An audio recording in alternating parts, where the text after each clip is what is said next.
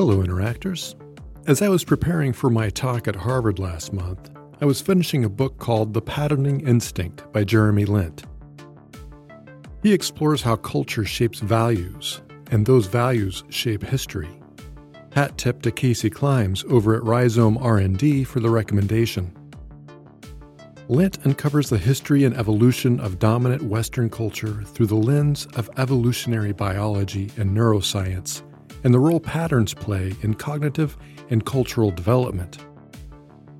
He then compares it to the lesser examined evolution of Eastern, mostly Chinese, culture, philosophy, and scientific history.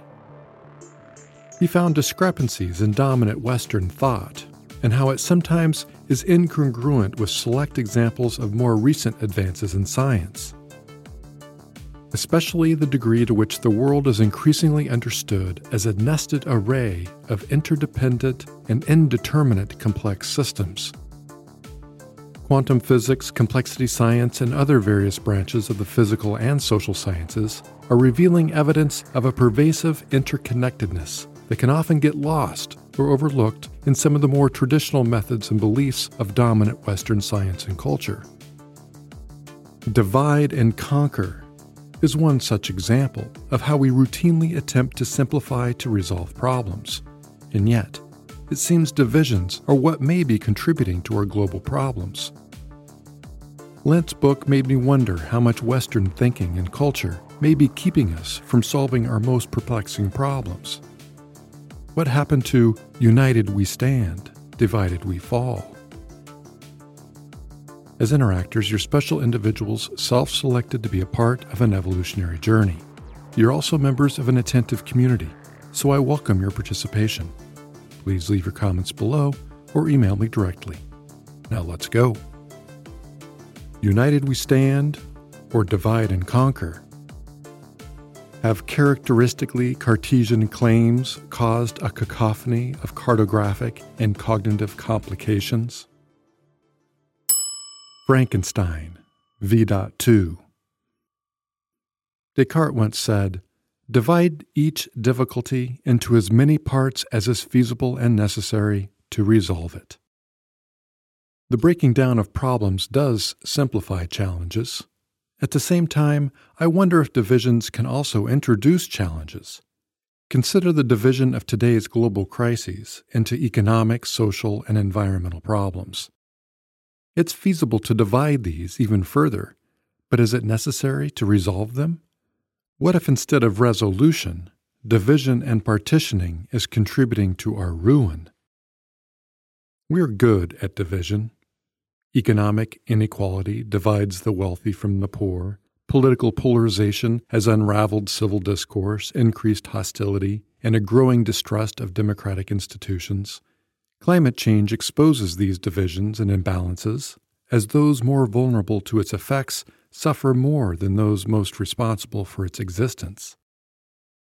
This is all amidst an age group divide. Rising housing costs, stagnant wages, and reduced opportunities make it harder for younger people to avoid financial precarity, let alone secure family wealth. The gulf between the haves and the have nots is widening. Cultural polarization also divides communities along cultural and religious lines, leading to a rise in hate crimes and extremist movements. Age can reveal differing attitudes toward social issues, further solidifying divisions, leading to more hostility and distrust.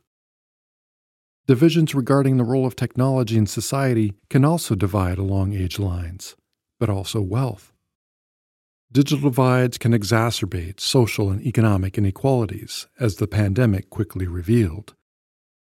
We also witnessed how those without access to technology disproportionately struggled to access education, healthcare, jobs, and other essential services. Fear and distrust in technology is currently directed at AI. As with seemingly every fast approaching technological innovation in human history, many fear it while many revere it.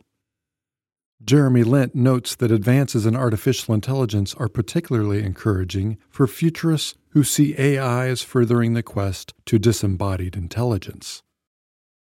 Transhumanists imagine a fusing of machines with physiology, the brain supplanted by a connected web of universal artificial intelligence. In the words of a leading advocate and enthusiast, Ray Kurzweil, this transformation would upgrade the frailties of these version 1.0 bodies we have. Sounds like a modern day Frankenstein to me. Lent also reminds us that futurist visions can also look more like the science fiction classic The Matrix. Human bodies are relegated to biological livestock consumed for energy, so a global matrix of software can run a simulated existence, a virtual world, a meta universe, or metaverse. Sound familiar? Most of today's technology CEOs, from Musk to Zuck, subscribe to various forms of these visions of the future, and they're not alone. A crude modern day demonstration of this separation exists with remote work. While physically present in one place, people interact virtually with 2D representations of other humans to perform collaborative cognitive operations, information work. I spent my career helping to develop software tools to enable this mode of working. Now imagine instead of looking at a computer screen, people are wearing a headset or special glasses, as often envisioned by leading tech firms. These attempts, in varying degrees, separate the functions of the mind from the body. Our mind can exist in a virtual world, while our body remains planted in the physical world. The idea of separating mind and body is not new. These ideas are rooted in ancient Greek philosophical notions that the mind can be separated from the body. It then permeated Christian religions, which influenced Western cultures, leading to yet another example of division in our present day society. These philosophies separate the brain, a seemingly computer like organ, from the physical reality of our biological physiology. Plato viewed the mind as divine and the body as a polluted swamp. Purity and truth existed only in the mind. He believed the earth to be perfectly round, with light rays perfectly parallel. The physical world was constructed with combinations of pure geometry. For him, this reality only exists in mathematical abstractions present in the mind. But for Plato, what is in the mind is what is true. He believed the eye, the physical senses, were not to be trusted. They deceive. He was so adamant in this geometric virtual existence that he had these words carved in stone above the entrance to his academy Let no one unacquainted with geometry enter here.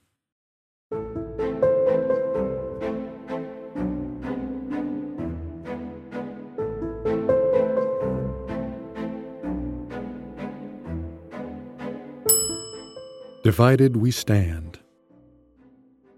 Aristotle later rejected this strict dualistic separation. While he is interpreted to believe the mind indeed operates differently than most organs in the body, including processing the immaterial in the form of cognition, the mind and body are nonetheless more uniformly connected. This Aristotelian view was picked up in the Middle Ages by the influential Christian theologian Thomas Aquinas. He treated intellect and the soul as independent but unified physical forms. While separate entities, he believed separation would starve the soul and the intellect of the necessary memories contained in the brain. The mind was for reason and free will, while the physical body was but a vessel. But as the Enlightenment unfolded, it was Plato's ideas that took hold. His dualistic beliefs were prominently elevated by the mathematician and philosopher Rene Descartes. His form of dualism came in the existence of two substances, mind and matter. A person only exists, they only matter, because they can think. Hence his famous phrase, I think, therefore I am. Descartes rejected the notion that the universe is comprised of atoms. He was a mechanist, believing the body to be like a machine made of specially formulated parts predetermined and preassembled by a god. He believed the body's parts, the pumps, pulleys, and gears, were controlled by a processing unit in the brain, a power gifted by a Christian god, the pineal gland. We now know this part of the brain is primarily responsible for producing the sleep regulating hormone melatonin. This idea of the brain as the central processing unit serves as the prevailing metaphor of conventional Western thought to this day. Just as Descartes' theories emerged out of Christian theology, Greek philosophy, and modern mechanistic technological advances, by extension, so too do today's intellectual and scientific influencers. Descartes' influence was surely substantiated and perhaps, like Plato, influenced by his contributions to mathematics. Moreover, his Cartesian coordinate system provided mathematical language and visualization that further enabled deduction, detection, and delineation. It made it easier to draw borders and boundaries, to bisect and bifurcate, with the exacting detail and believability that can come with mathematics. The certitude of mathematics can sometimes delude us into conflating the certainty of a truth with the truth. Plato was right. The senses, via the brain, can deceive. But so can math. Descartes' mechanistic view of the world, together with the language of mathematics, meant the universe could now be calculated and communicated with extreme precision. This gave his beliefs and philosophies an added tinge of proof, of the truth. His work helped to unite an understanding of the world by mechanistically dividing the universe into as many parts as is feasible and necessary to resolve it. The proliferation of printing presses in the 17th century helped to spread and perpetuate his perspective. It was the Cartesian coordinates that helped project the complex three dimensional world onto a simple two dimensional surface, accelerating the craft of cartography and European global exploration. Soon, those with the means and power to draw maps did so. European powers could now easily and abstractly divide land in their mind, conquering invaded lands into as many parts as is feasible and necessary to resolve. They could control how they believed people should interact with each other, economies, and their natural surroundings. These Cartesian maps, plans, and projections continue to legally manifest and define so much of how we think, live, and exist in the world. Our modern society has been shaped by various forms of rigid Platonic and Cartesian concepts steeped in a desire to separate the mind from the body, pure from the putrid, place from space, physical from virtual, us from them, and what we think from what we feel. And it all churns on at various scales of governments and societies with seemingly little regard for how these separations may be deceiving, limiting, or destroying us. I wonder how this way of thinking contributes to the litany of divisions around us economic divides, political divides, digital divides, gender divides, race divides, cultural divides, urban rural divides, transportation divides, age divides, education divides, and more. We're primed to divide, categorize, clump, group, sort, filter, slice, and dice who we are, where we live, and thus how we interact with each other and the physical world. In the 6th century, another Greek philosopher, Aesop, shared a parable on division. An old man pointed to a tied bundle of sticks and ordered his eldest son to break it in half. The boy picked up the bundle and strained to crack it, but failed. His younger brothers, hoping to show him up, also tried and failed. The old man then instructed the boys to untie the bundles and each take a stick. Now break, he said, and the sons triumphantly broke each stick. The moral of the story is union gives strength, or it's commonly transposed today as united we stand, divided we fall. It's easy to imagine this as an origin of an intellectual path to Descartes' interpretation and desire to divide into as many parts as is feasible and necessary to resolve. But is the universe really a bundle of sticks tied by a string? Are our worlds constructed as machines made of discrete, discernible, and dissectable parts with a CPU as a brain? Perhaps the metaphor has led us astray.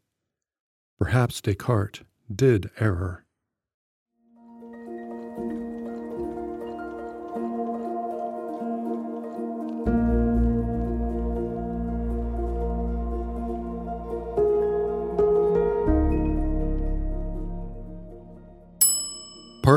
Indeterminate.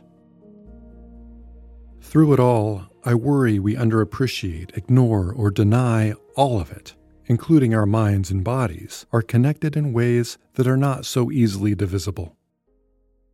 Descartes and later Isaac Newton believed all problems could be subdivided into tiny bits of matter whose behavior could be described by physics in the language of mathematics. These are all important and necessary tools to understanding the world, but as Nobel Award winning physicist Murray Gell-Mann once said, Imagine how difficult physics would be if electrons could think. The uncertainty of human behavior, our free will, our human interactions, are unaccounted for in Cartesian and Newtonian forms of scientific inquiry, including physics so are issues surrounding values and beliefs. Our behavior does not neatly contain the determinism Platonic, Cartesian, and Newtonian theories require. It's this observed, complex, uncertain behavior of systems, compounded by interactions, that led to discoveries in quantum mechanics, relativity theory, nonlinear dynamics, and other fields of complexity science. What would our world be? What could it be should we shift our thinking to reflect a closer approximation of how the world and our minds and bodies may actually work. Instead of focusing on divisions, what if we investigated the connections, the interactions, the overlaps? The crises we face today tend to be framed categorically as economic, sociological, and environmental problems. In a fit of Cartesian inquiry, we tend to divide each difficulty into as many parts as is feasible and necessary. Of course, subdivision can be useful, as can the Cartesian mathematics to describe it. Simple components, the results of subdivisions, exist and are most informative, not in isolation, but as a part of systems of systems. An ant is most interesting not just as an ant, but as an ant in a colony. Humans are best understood not alone, but as members of a family, a city, or a society. Mainstream science continues to struggle with how best to account for the interaction of these components and their complex, nonlinear, and unpredictable nature. Individual components are still largely studied in isolation, divided from the reliant systems. And yet, the actions and interactions of component parts are greater, different, and potentially more impactful than their cumulative sum. It's hard to predict, let alone control, the outcomes of these complex systems. After all, these components, including humans, are not centrally controlled.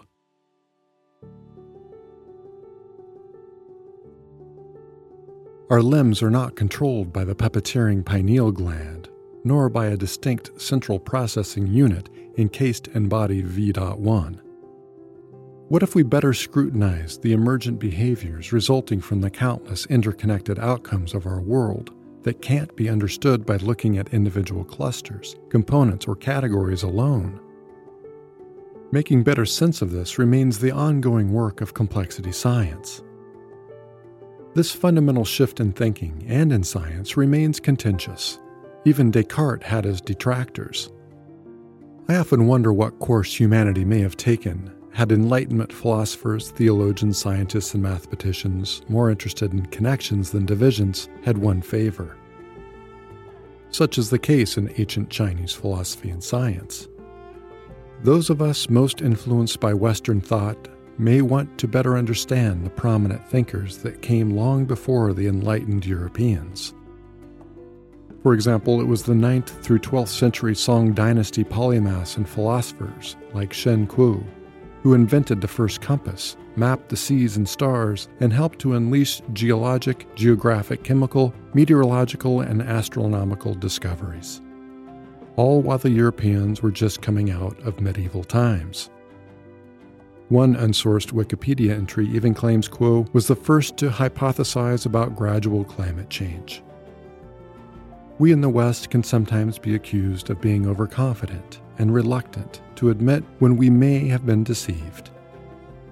We shouldn't be surprised when AI systems like ChatGPT echo back the same overconfident and sometimes deceptive words we've fed it. It's a byproduct of attitudes and beliefs that just may be contributing to our many differences and divisions. But I'll give Descartes the last word.